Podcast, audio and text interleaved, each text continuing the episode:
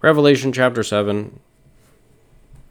I guess I, I the notes are always there. Uh, if I forget to send you the notes, you can let me know. Um, but the notes really do help um, in just keeping up, keeping up, especially when I mention other Bible verses. I try and put all of the Bible verses in there as much as I can. Sometimes I don't.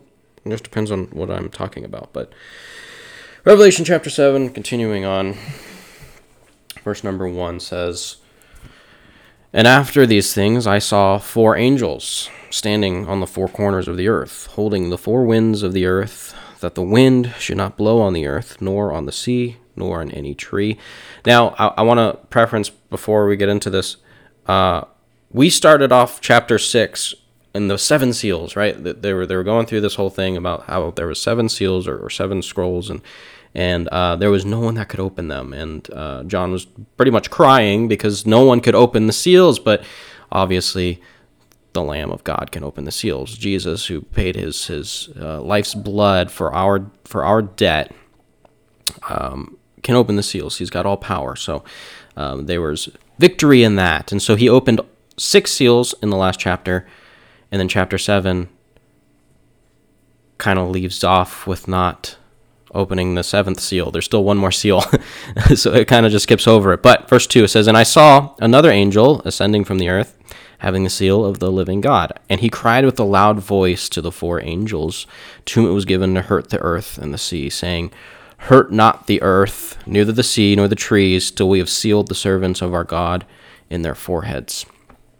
And I heard the number of them which were sealed, and there were sealed a hundred and forty and four thousand of all the tribes of the children of Israel. Of the tribe of Judah were sealed twelve thousand. Of the tribe of Reuben were sealed twelve thousand. Of the tribe of Gad were sealed 12,000. Of the tribe of Aser were sealed 12,000. Of the tribe of uh, Neph- Neph- uh, Nephtalium were sealed 12,000. Of the tribe of Manasseh were sealed 12,000. Of the tribe of Simeon were sealed 12,000. Of the tribe of Levi were sealed 12,000. Of the tribe of uh, Issachar were sealed 12,000. Of the tribe of Zabulon were, 12, were sealed 12,000. Of the tribe of Joseph were sealed 12,000. And uh, of the tribe of Benjamin were sealed 12,000. Verse 9 After this I beheld, and lo, a great multitude which no man could number of all nations and kindreds and people and tongues stood before the throne and before the Lamb, clothed with white robes and palms in the hands. Melody. Melody. Let's stop that, please. and cried with a loud voice, saying, Salvation to our God, which sitteth upon the throne, and unto the Lamb. And all the angels stood round about the throne and about the elders and the four beasts, and fell before the throne on their faces and worshipped God, saying, Amen. Blessing and glory and wisdom and thanksgiving and honor and power and might be unto our God forever and ever. Amen. And one of the elders answered, saying unto me, What are these which are arrayed in white robes? And whence came they? And I said unto him, Sir, thou knowest. And he said to me, These are they which came out of great tribulation, and have washed their robes, and made them white in the blood of the Lamb. Therefore are they before the throne of God, and serve him day and night in his temple. And he that sitteth on the throne shall dwell among them. They shall hunger no more, neither thirst any more, neither shall the sun light on them nor any heat. For the Lamb which is in the midst of the throne shall feed them, and shall lead them unto living fountains of waters. And God shall wipe away all tears from their eyes. This is why we don't have Bible studies at home, because everything sucks. Did you see what she just did to me? Yeah, I did. And Melody is like, I don't even know what she's doing. She's cocking in a baby voice. It's like, what is going on? What she knows we're we're reading right now. I don't understand. Anyway, uh, any questions before we dive in to this extravagant chapter seven, which seems real confusing. So if you have questions, now is probably the best time to, to ask them, unless you think of something while we're going through it. Sorry, I was reading. I don't have any questions. Okay.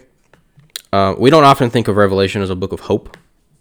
Um, but just as any other book in the Bible, the main theme of even the end of the world as we know it is Jesus Christ. In Colossians uh, chapter 1 and verse 18, it says, And he is the head of the body, the church, who is the beginning, the firstborn from the dead, that in all things he might have the preeminence. That word preeminence uh, comes from a Greek word called uh, proteuo, which means to, to be the first or um, to hold the first place. In other words, Christ should be the first thing we all think of or, or come to the conclusion of in everything we think or do or say. If he is not in the forefront, you're doing two things wrong. Number one, you're breaking God's first commandment of the ten mentioned in Exodus 20. Um, would you like to read Exodus chapter 20, verses 2 through 3 for me, please? Should be in your notes. Thou shalt have that one. Mm-hmm. Thou shalt thou shalt have no other gods before me. Is that it? Oh, they didn't put two? Oh, okay. Well, you know, I don't know what I put on those things. I don't pay attention half the time. I mean, that's the most important part anyway. so, so if you don't have God in the forefront, you're breaking the first commandment. Not you're not. You're putting other things before God. God should be the first. Period. He should be at the forefront. And obviously, God wants to be the only one we rely on, not to make up some version of God, but but to rely on His righteousness and His promises and His movement, even if we don't think it's okay or right.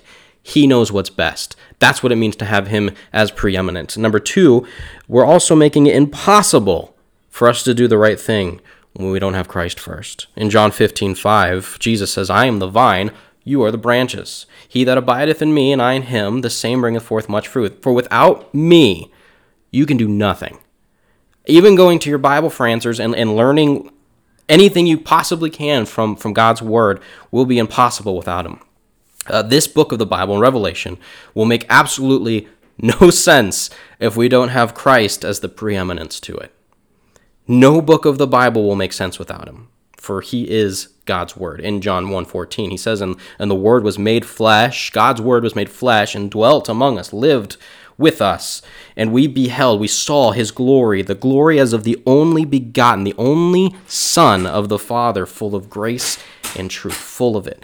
And he is the reason the Bible even exists in the first place. As John 1 1 through 3 says, In the beginning was the Word, and the Word was with God, and the Word was God. The same was in the beginning with God, and all things were made by him, and without him was not anything made that was made. Without Jesus, nothing was could be made nothing could even exist nothing could even matter it doesn't even have a purpose in this universe if jesus is not real if he does not exist god's word is powerful but it's all it's all meant for the knowledge in our relationship that every human being needs in jesus christ hebrews 412 gives gives the account for the word of God is quick and it's powerful and and sharper than any two-edged sword, piercing even to the dividing asunder of soul and spirit and of the joints and marrow, and as a discerner of the thoughts and intents of the heart.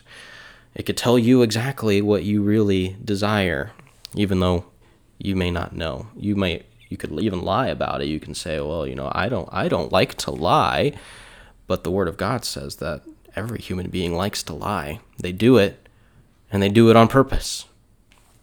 They have a choice. They don't need to lie, yet every person does it. If you lied not to not to hurt somebody's feelings.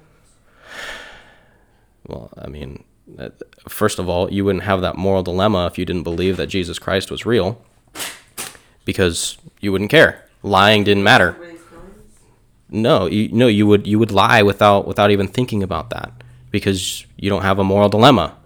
You don't know that lying's bad. You don't care if lying's bad. So you'll lie to anybody you want to as long as you want to because you don't care. You can't tell me that you've never lived your entire life without just purposely lying to people. No, that's what I'm saying. That's what I said. So, what if you're the lying? You're not supposed to lie. What if you lied to not hurt? You don't know. If you don't know Jesus Christ, you don't know you're not supposed to lie. That's my point. Oh, I'm talking about if you do. If you do need Jesus, don't know. If you do know Jesus Christ, then you have a moral dilemma to lie or not lie. But that's my point. I'm not talking about people that know Jesus Christ. I'm talking about people that don't know Jesus Christ. They don't have a moral dilemma to not lie because they don't know Jesus Christ. They don't care. They're living in their sins gladly. Get out of here. You guys are dumb. My goodness, these dogs, I swear. This is to be the last time I do this. I'll tell you that much. Anyway, where was I at? What was I talking about? Uh, that had nothing to do with anything. I, I don't know where I was at. But as we'll see th- in these coming chapters, especially and not limited to this one, we will understand the necessity for these things that are about to take place and why they should take place, and why Christ must have the preeminence. He must have the middle ground. He must have the forefront, even during a time of great tribulation, which will be exceedingly great. It will be catastrophic and life changing. But verse number one says, And after these things I saw four angels standing on the four corners of the earth, holding the four winds of the earth, and that the wind should not blow on the earth, nor on the sea, nor on any tree.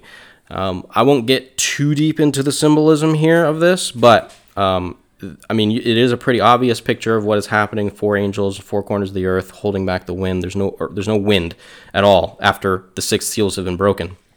Seemingly taking a step back from the previous chapter, uh, take a pause here from opening up the final seal. And when we think of the wind, especially living in, in the Antelope Valley, uh, where, where we live, uh, which could be considered the Windy City, and not unlike Chicago, which is called the Windy City for I don't know why. It, it's not windy there. I mean, it, it's breezy, but it's called the Windy City for some weird reason. I, I think the Antelope Valley is far more windy than, than Chicago. That's not the point. But when we think of the wind, we don't think of peace and calmness. Though God can show himself mighty in the wind and he can prove himself as, as strong through wind, we don't like we don't look to the wind to show God's peace. We don't we don't be like, "Oh, God's peace is knocking over that tree right there." look at look at those those houses flying into the sunset because of God's peace. No, we don't. We, That's that's never. We we usually see wind as, as something terrible and something we don't want to even be around. In fact, the wind usually brought terrible trials throughout the Bible and was the last place you wanted to find yourself when you're trying to relax. In Matthew chapter 8, verse 26 through 27, we see the disciples in a uh, in a bit of a trial, a crisis, as they're on the sea, and um, a wind comes and makes the waves almost destroy their ship. And Matthew 26 it says, "And he saith unto them, Jesus, Why are ye faith? Why are ye fearful, O ye of little faith?" Then he arose and rebuked the winds and the sea, stopped it from happening and there was a great calm. But the men marveled, saying, What manner of man is this that even the winds and the sea obey him? They were amazed by the fact that it was just calm. 1 Kings chapter 19, verses 11 through 13, and he saith, Go forth and stand upon the mount before the Lord, and behold, the Lord passed by, and a great and strong wind rent the mountains, and brake it in pieces, the rocks before the Lord. But the Lord was not in the wind. And after the wind, an earthquake, but the Lord was not in the earthquake. And after the earthquake, a fire, but the Lord was not in the fire. And after the fire, a still small voice. And it was so when Elijah heard it that he wrapped his face in his mantle and went on and stood in the, in the entering in of the cave. And behold, there came a voice unto him and said, What doest thou here, Elijah? God shows all of these things happening around Elijah, but God's not in any of those things. He's not any of these these loud, obnoxious uh, trials that are falling apart around Elijah. The Lord is just a still small voice, and sometimes that still small voice can be um, uh, shut up or quieted by all of the loudness that's happening around us. We sometimes are so distracted by what is in front of us rather than listening to the still small voice. And here we see the angels stopping the wind or, or holding back the winds of the earth. My assumption is they are allowing a short window of calmness and stillness before breaking that last seal, which we will mention in the next chapter. And we'll mention more about that particular thing in a minute. Verse number two says, And I saw another angel ascending from the east having the seal of the living God, and he cried with a loud voice to the four angels to whom it was given to hurt the earth and the sea. The power to harm earth and sea, as, as this verse dictates, is not quite understood yet because that hasn't come to fruition. They haven't hurt the earth and the sea yet. Uh, we're going to see like a fourth part of the earth and the fourth part of the, the water be completely uh, destroyed or tampered with to the point where it's not even drinkable, it's not even livable. Um, but that that's it that's to come later on. I don't want to spoil anything. So far, the unfolding of the seals that we have experienced in the last chapter have all been a part of what God foreknows. He already saw all of this coming, but is not specifically caused. And I want to say this. I want to say this with with a um, uh, with a clarity because I don't want people to think get the wrong idea. I'm not saying that God cannot control the end times. What I'm saying is God allows these things to happen on purpose. Uh, and I'm not saying that he's not specifically forcing the end times to happen either, but I am saying that he is not causing the destruction. Not yet, anyway. That, again, will come. Uh, though all things are allowed by God, these things that took place in this last chapter, in chapter 6, aside from the sky rolling back, um, the island and the mountains being removed, uh, the great earthquakes taking place, and the moon becoming red. Oh, and and the stars falling and the sun going black. They took place because of the world's sinful desire. Everything else took place because of the world's sinful desire to have more than what they deserve, and they're willing to do whatever it takes to get it, including murder and stealing. Because again, as we've already mentioned before, without Jesus Christ, we have no moral obligation to lying, for instance, or murder or stealing. We just think it's okay as long as we get ahead of everyone else, we can do whatever we want. The angels are held back here from destroying the earth or from, from causing harm to the earth because God is allowing another chance for salvation, which I'll get into in a minute. Verse number three says, saying, Hurt not the earth, neither the sea, nor the trees, till we have sealed the servants of our God in their foreheads. There's still some who are able to be saved. I take into consideration that this may not be quite the beginning of the tribulation as we will come to know it. I believe that this might be the beginning, but I consider that this this might not be the actual beginning. Um, there has not been a rapture as of yet that was mentioned, um, that or that we've read about, but we understand that there's supposed to be one. In in First Thessalonians chapter four and verse seventeen, it says, "Then we, which are alive and remain, those that are still here on earth." shall be caught up together with them in the clouds to meet the Lord in the air, and so shall we ever be with the Lord. Um, there are some things that I think need to take place before that happens. There's obviously uh, a lot of people that believe that there's going to be a, a pre tribulation rapture, which means that you're going to be raptured up before all of these events take place. Um, and then there's some people that, that believe in a post tribulation rapture, which means you're going to experience all of these events and then you'll be taken up with the Lord. I have I have evidence for both. Uh, if we're talking about post tribulation rapture, we think of Matthew chapter 24, verse 29, where Jesus says, Immediately after the tribulation of those days shall the sun be darkened, and the moon shall not give her light, and the stars shall fall from heaven, and the powers of the heavens shall be shaken. And I want you to take note here. That's what exactly what we read about in chapter 6, for those first six seals, which gives me reason to believe that seventh seal might mean the rapture, but I also have reason to believe that it's before. But we continue. Um, and then shall appear the sign of the Son of Man in heaven, and then shall all the tribes of the earth mourn, and they shall see the Son of Man coming in the clouds of heaven with power and great glory, and he shall send his angels with the great sound of a trumpet, and they shall gather together his elect from the four winds, from one end of heaven to the other. Four winds again dictating what we just read about in chapter 7 in regards to the angel stopping the four winds. Jesus says that he's going to come down, the trumpets are going to sound, and that's when we're going to be gathered together. Jesus has not come down yet in anything we've read about in Revelation so far. And there's been six seals that have broken. We've already experienced somewhat of what the tribulation is going to be. So there's good reason to believe that right now is not quite the time for us to be raptured. However, I do have proof of a pre-tribulation rapture as well, and I'll get to that in a minute. I'm going to save that though. Mark 13, 23 or 32 says, But of that day and that hour knoweth no man, not the angels which are in heaven, neither the Son, but the Father. So in a post-tribulation rapture, there's assumptions that we won't be raptured up until Jesus returns. Jesus doesn't return in Revelation until chapter what? I don't have notes for this because I, you know, I didn't come prepared for this. I didn't expect to talk about this particular thing. Uh, 17? No.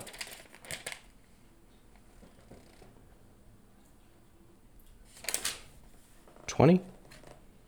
Twenty. No. Is it twenty? Yes. It's either nineteen or twenty, I think, is when uh, Jesus comes. And there's only twenty-two chapters in this this whole book of Revelation. So if Jesus comes in the last part of the tribulation or after the tribulation, according to Paul uh, and according to um, Matthew as well, we will be, uh, or according to Jesus in the book of Matthew, we will be raptured up after the tribulation. But again, if we read Mark 13, 20 or 32, we have this promise, but of that day, which Jesus says, and that hour, meaning the, that did the day of the, the tribulation and, and the, the, the day of our rapture, knoweth no man, no, not the angels which are in heaven, neither the Son, but the Father. I almost insinuate, insinuating, and, and I don't know if this, if uh, there's probably more logistical explanations about this, but he's almost saying here that he doesn't even know when that's going to happen. Only, only the God the Father knows. And it, God, Jesus being God, you would think that that would make a lot of sense that all three of them would know the Holy Spirit, the Father, and the Word, Jesus, and the flesh, the Son of, of God, would all have unity in knowing everything. But um, I'm not going to get too deep into that because I believe that, that even Jesus didn't have all power until. Uh, until just before or just after his uh, resurrection, because he says it. He says, "All power has been given unto me." Um, but I'm I'm not going to I'm not going to get too deep into that either because I do believe that Jesus is, was 100% God and 100% man at birth. He wasn't he didn't just gain power, godly power, but I believe that that there was a specific course for Jesus to uh, uh, kind of uh, prove his power, so to speak, because he came to die for our sins. And now that he died for our sins and he's risen again, he's now able to to show his his Godhead. He's able to show his his power. Um, but my guess is, in order to line this up as biblically as possible, if we are experiencing a pre-tribulation rapture, we would have been taken up before the first seal.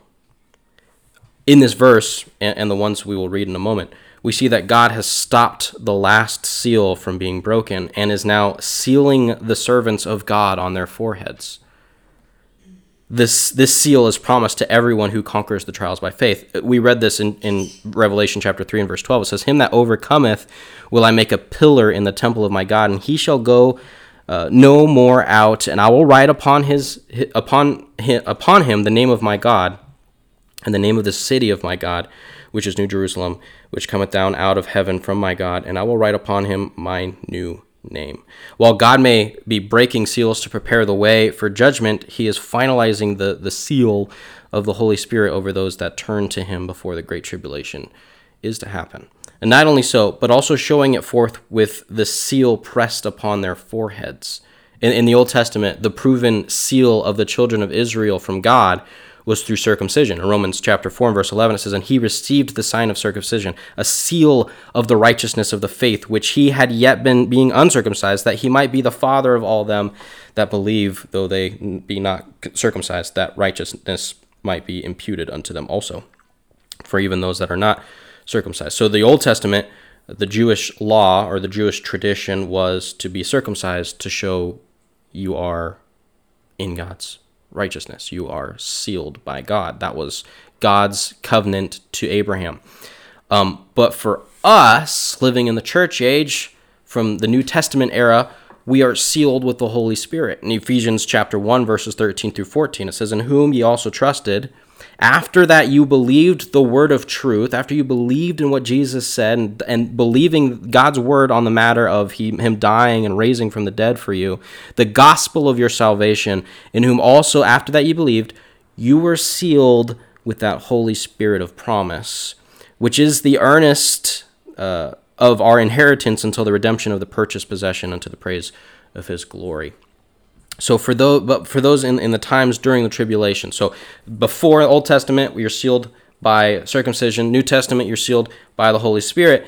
But for those in the times of the tribulation after the church age, they are provenly sealed on their foreheads so as not to mistaken who they are.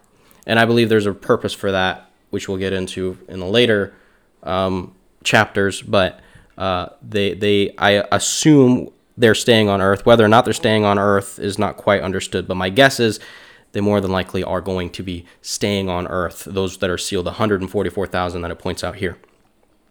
Um, those that are sealed will be the only one to answer the question that chapter 6 left in verse 17, which says, For the great day of his wrath is come, and who shall be able to stand? All of these people were seeing the things that God was doing. They're seeing the final judgments, and they're asking, Who's going to be able to, to, to take this? Who's going to be able to stand? Who's going to be able to protect us? Who's going to be able to, to do the right thing during this time? And the truth of the matter is, it's these, these that have been sealed with the with the name of God on their foreheads. They will provenly stand, for God will keep his children standing even though there is great pain and trouble. In John chapter 6 and verse 27, it says, Labor not for the meat which perisheth, but for that meat which endureth unto everlasting life, which the Son of Man shall give unto you. For him hath God the Father sealed. Those that are sealed are able to stand. In Ephesians 6:13, even better, Paul says, Wherefore take unto you the whole armor of God, that ye may be able to withstand in the evil day, and having done all, to stand. Stand, therefore, having your loins girt about with truth, and having on the breastplate of righteousness. Paul says, You're the only ones that can stand. You're the only ones that have the truth. You're the only ones that are going to be able to, to go through this trial and continue to be the only one standing. Everyone else is going to fall and everyone else is going to fail and everyone else is probably going to ruin everything else. They'll be the cause of it. But the Christian can stand. In fact, sometimes it will seem that the child of God, those that have been sealed by God, will often stand alone. I'm sure we've all ex- experienced it at some point or another. We, we just feel alone. We feel like we're the only ones doing anything right. Everyone else seems to be doing everything completely wrong, and we're doing something right. And then people are get upset because we're the only ones doing anything right, and they're like, "Why don't you just join us? Why are you being different? Why are you being awkward?" Um, but we stand alone because we understand that Christ has the preeminence. He has the forefront. He is the reason that we're even alive. He's the reason we have heaven. Anything we do without him will be a waste of our time. We understand this. Everything we do with him will multiply. And we understand this. And John Bunyan said, What God says is best is best, though all the men in the world are against it. Uh, John Bunyan, of all people, has, I think, the best understanding of this, seeing as he was in prison for literally standing for his faith. What he says is best, obviously, was best for John Bunyan, even though he ended up in prison for a good portion of his life but he still continued to write for God and he still continued to preach even after he got out of prison, writing one of the most best selling books of the entire world, aside from the Bible. Second best selling book, The Pilgrim's Progress. If you've never gotten a chance to read John Bunyan's work, uh, I highly suggest The Pilgrim's Progress or uh, Grace Abounding to the Chief of Sinners is fantastic. It's about his um, testimony about how he was saved and how long it took him to be saved. But I find it hard that there are many in the church today, if faced with real godly burdens, even such as like John Bunyan had to face, I, I would find it hard for them to stand. Not because they're too weary to stand, but because they were never really sealed by God's Spirit to begin with. Verse number four it says, And I heard the number of them which were sealed, and there were sealed a hundred and forty and four thousand. That's a hundred and forty four thousand in case you don't understand Old English of all the tribes of the children of Israel. This is where it gets dicey for some scholars. I'm not going to pretend like I know everything about this, but I'm going to give some um, subtle details about what I do know, and then you can you can kind of draw your own conclusion, your own lines from this point. But um, I will, I'll give you the most prominent things I think to to understand this. This is where things get a little weird. But the Bible is specific about the amount of people who were sealed 144,000. And from what lineage they were sealed from, the sons of Israel, it says. They go even further to implicate that those sons of Israel will be from very specific tribes, 12 tribes to be exact. And it gives a list through uh, verses 5 through 8. It says the tribe of Judah, uh, the tribe of Reuben, the, the tribe of Gad, the tribe of Aser, the tribe of uh, Naphtali uh, Naphtalium, the tribe of Manasseh, the tribe of uh, Simeon, the tribe of Levi, the, so on and so forth. You, you get the, the picture. there's a list there, and you can write out the list, and it's probably easier to have that list if you write it out linear like that um, and count them yourself. There's 12. Uh, we understand that the Old Testament split the people of Israel up into 12 different and specific tribes. Who were the sons of Jacob? Jacob had 12 children, in case you didn't know that either. However, it is assumed, and, and rightfully so, that these are not the same 12 tribes from the sons of Jacob, because Dan is taken out, and Manasseh is included. They also can't be the tribes that were inherited land in Canaan because Dan is left out, Levi, the, the priestly tribe, is included, and Joseph is listed instead of his son Ephraim.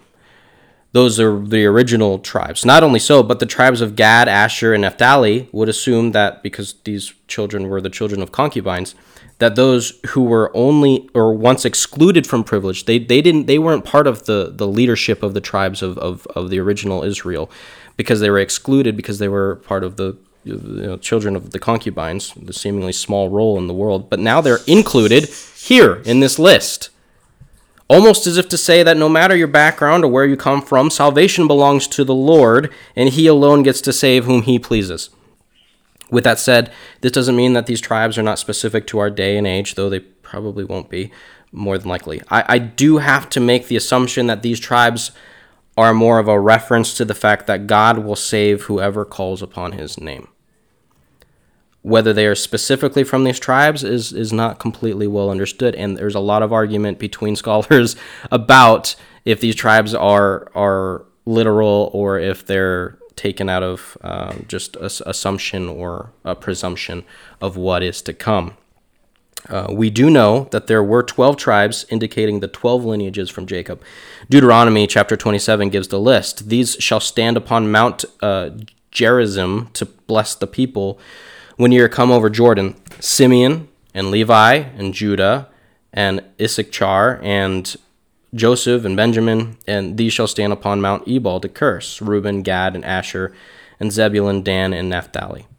And again, you can read through that list versus what list they give here from verses 5 to 8 on your own time. We understand that those 12 tribes were responsible for the growth and population of much of the world. And we understand that through this lineage, specifically Judah, the lineage of the Messiah, that Jesus Christ would be born.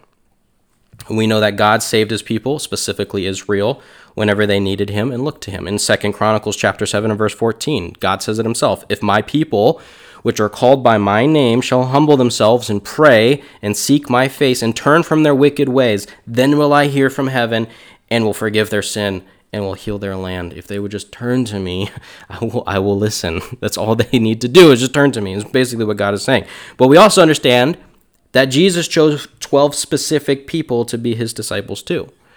In Luke chapter 6 and verses 13 through 16, it says, When it was day, he called unto him his disciples, and of them he chose 12 whom also he named apostles Simon, who, whom he also named Peter, and Andrew, his brother, James, and John, Philip, and Bartholomew, Matthew, and Thomas, James, the son of Alphaeus, and Simon, called Zelot- Zelotes, and Judas, the brother of James, and Judas Iscariot, which also was the traitor. Aside from seven, as we've mentioned multiple times throughout multiple chapters, 12 was another number that God used quite often to show completeness. I see it like this God uses seven to show his completeness, like how God rests on the seventh day, Genesis 2 1. Uh, but God also commands that we rest on the seventh day as well, so that we can be closer to Him. Exodus chapter 20, verses 9 through 11. Or like how Jesus gives us seven specific examples of who He is the bread of life, John 6 35. The light of the world, John 8 12. The, the gate of salvation, John 10 9. The good shepherd, John 10 11. The resurrection and the life, John 11 25 through 26. The way, the truth, and the life, John 14, 6, and the vine, John 15, 5. That's seven different examples of who Jesus is. Or the fact that God makes mention through our faith being tried seven times in Psalms chapter 12 and verse 6. The words of the Lord are pure words, as silver tried in a furnace of earth, purified seven times. When it has to do with spiritual matters, we understand that He is very specific about the number seven when it shows His completeness. Think of of more personal and obvious experiences that you can experience today. Like the rainbow has seven colors. Our Fear God shirts have only seven letters in it. It's a great representation of of uh, fearing God. By the way, if you want to purchase one of those, I'm just saying. Um, it also has the colors of the rainbow. That's seven colors. Um, I didn't make that up. That's just I. I honestly I found that out later on. I didn't know um, that that was how many le- le- letters were in fear God and how many colors were in the rainbow. But or even when when Peter asked Jesus um, how many times we should forgive someone. He says, Should we forgive them seven times? And Jesus says, tells him not seven times, but 70 times seven in Matthew uh, chapter 18. It says, And Peter came Peter to him and said, Lord, how oft shall my brother sin against me and I forgive him? Till seven times? And Jesus saith unto him, I say not unto these until seven times, but until 70 times seven. And not specifically meaning that we should only forgive someone 70 times seven times, but continuously never stop forgiving. In fact don't even keep count. It's not worth counting your your forgiveness. But god mentions seven churches in revelation. He's mentioned seven seals which will be spoken about more in the next chapter. Um, there will be seven trumpets from seven angels that will be also revealed in the next chapter plus the seven bowls of wrath, wrath which have not been mentioned yet. Uh, we talked about the seven candlesticks and the seven angels uh, of those self same seven churches. I think we get the point. God shows his perfected perfectness or perfection through 7 but 12 i believe ascribes to our perfection we've already mentioned the 12 tribes of judah then the 12 disciples both of which are human instruments of perfection. Judah being the perfect amount of tribes for the amount of people they had to look over. 12 disciples being the perfect amount of disciples to start the church with even though one was a was a devil. But without him we wouldn't have the church like we do today. We look at the 12 new tribes in revelation and from each tribe was 12,000 people. Again if you read through verses 5 through 8 it says from each tribe was 12,000 persons, all adding up to 144,000. The New Jerusalem will have 12 gates made of pearl with the names of Israel's 12 tribes. Also, not to mention the units that, that each gate and wall will be measured by increments of 12.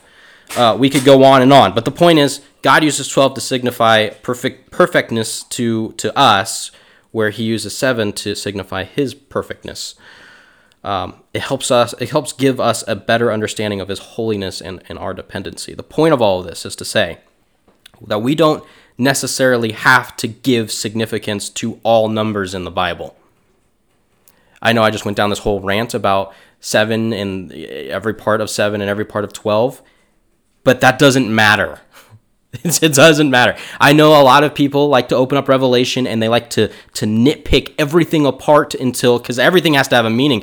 Seven has to symbolize something. 12 has to symbolize something. 144,000 has to symbolize something. 12,000 from each tribe has to symbolize something.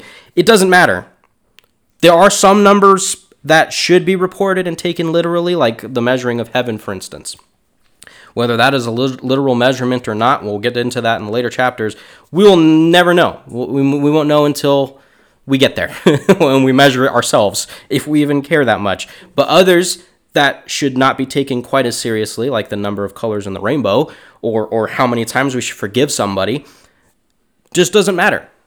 There, there's some there's some things, some numbers in the Bible we don't have to worry about. This accumulation of 144,000 doesn't have to necessarily mean 144,000, but an estimate to how many people were seemingly saved during that time. We, we, we it, when we take the number 144,000 and we subtract it to the amount of people currently living on Earth, that's 7.753 billion people. We don't even see the amount of people dent those that are not sealed by God. 144,000 out of 7.753 billion. We would we would never know. We would never see. That's a small fraction compared to how many people are alive. That in of itself should make us all terribly miserable. And that's that's after a rapture for those of us who assume there will be one before the tribulation.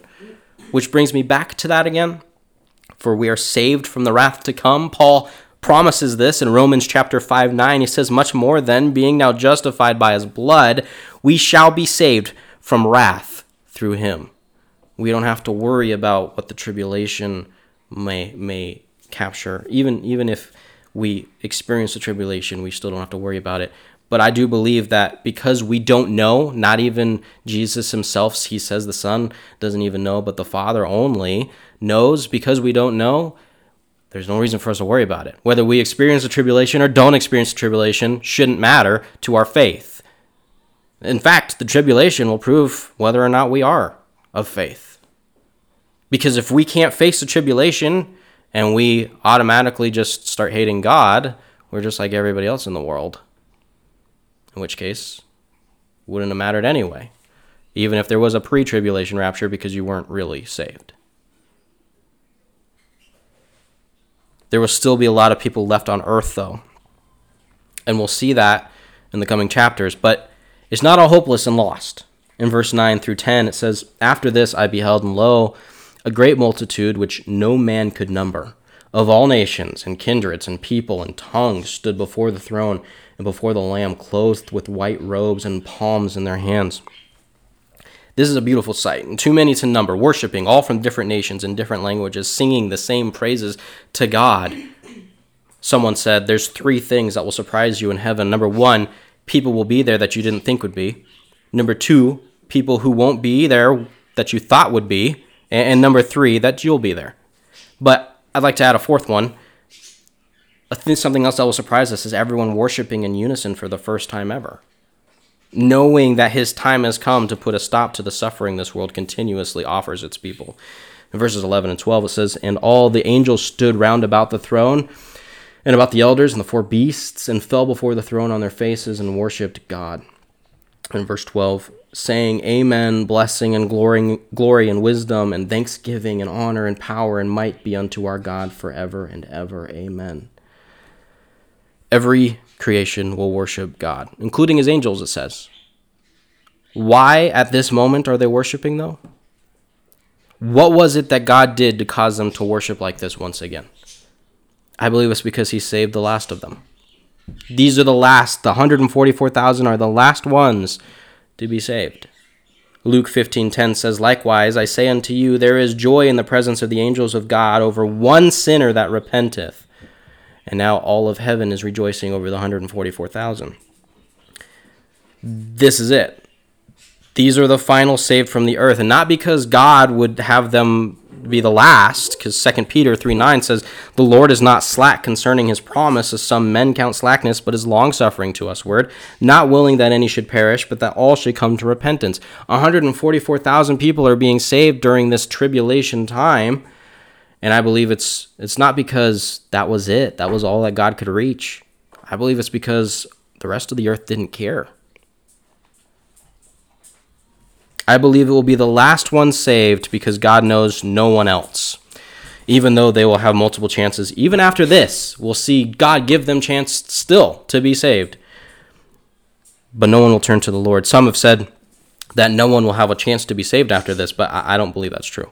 Um, they've they have said that the rapture was their last chance, but as we will see through these these chapters to come, God prolongs these trials and judgments for a specific reason, and I believe it's the same reason He prolongs His return from the from the earth.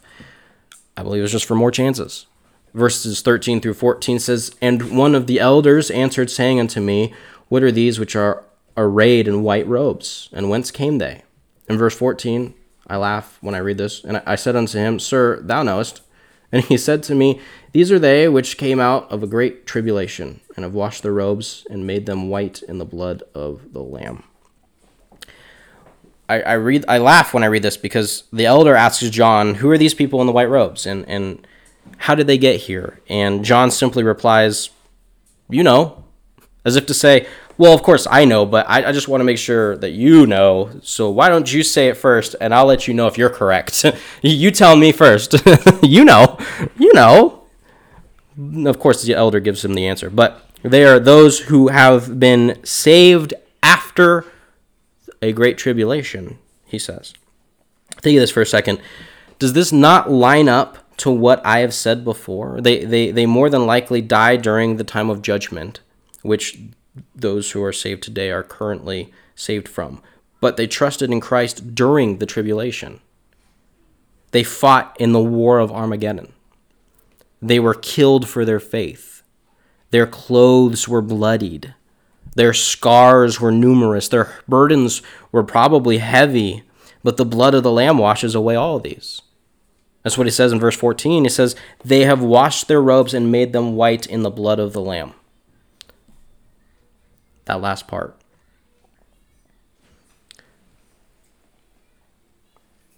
First John 1 7 says, But if we walk in the light, As he is in the light, we have fellowship one with another, and the blood of Jesus Christ, his Son, cleanses us from all sin. Acts chapter 20, verse 28 Take heed therefore unto yourselves and to all the flock, over the which the Holy Ghost hath made you overseers to feed the church of God, which he hath purchased with his own blood. Ephesians 1 7 In whom we have redemption through his blood, the forgiveness of sins according to the riches of his grace. Jesus Christ's blood cleanses even the most hardest pressed of people.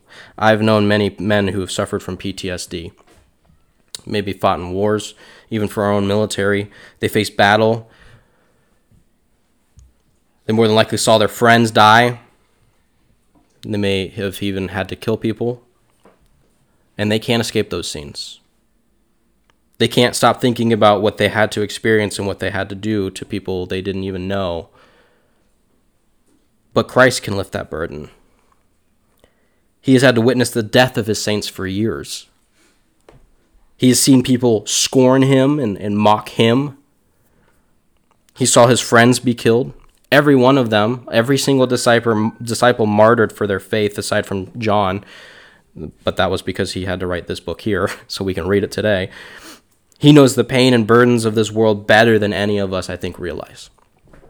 He experienced all the same trials and troubles we experience today. He has not left us alone, nor will he ever do so. Which leads us to verse 15 through 17. It says, Therefore are they before the throne of God, and serve him day and night in, in his temple. And he that sitteth on the throne shall dwell among them. They shall hunger no more, neither thirst any more, neither shall the sun light on them, nor any heat. For the Lamb which is in the midst of the throne shall feed them and shall lead them unto living fountains of waters, and God shall wipe away all tears from their eyes. When we have run our course, we find shelter with God. We may continue to live on in paradise, but it will never be burdensome again. He gives us shelter, he keeps us warm. He never ha- we never have to hunger or thirst, and we will never shed one more tear, he says. And it's all because they kept Christ preeminent. Philippians 3:13 says, "Brethren, I count not myself to have apprehended, but this one thing I do, forgetting those things which are behind and reaching forth unto those things which are before. I press toward the mark for the prize of the high calling of God in Christ Jesus." Luke chapter 9 verse 62, and Jesus said unto him, No man having put his hand to the plow and looking back is fit for the kingdom of God. In Genesis 19, 17, it says, And it came to pass when they had brought them forth abroad, and he said, Escape for thy life, look not behind thee, Neither stay thou in all the plain, escape to the mountain, lest thou be consumed. How is our walk? Are we keeping him preeminent? Even during the difficult seasons of our life, would we be able to live through such a time like this mentioned here in his word? Would our robes be bloodied from, from standing on our faith and convictions, or would they be bloodied from our war with those of the faith? do we keep him preeminent? Any questions, comments, concerns, or complaints?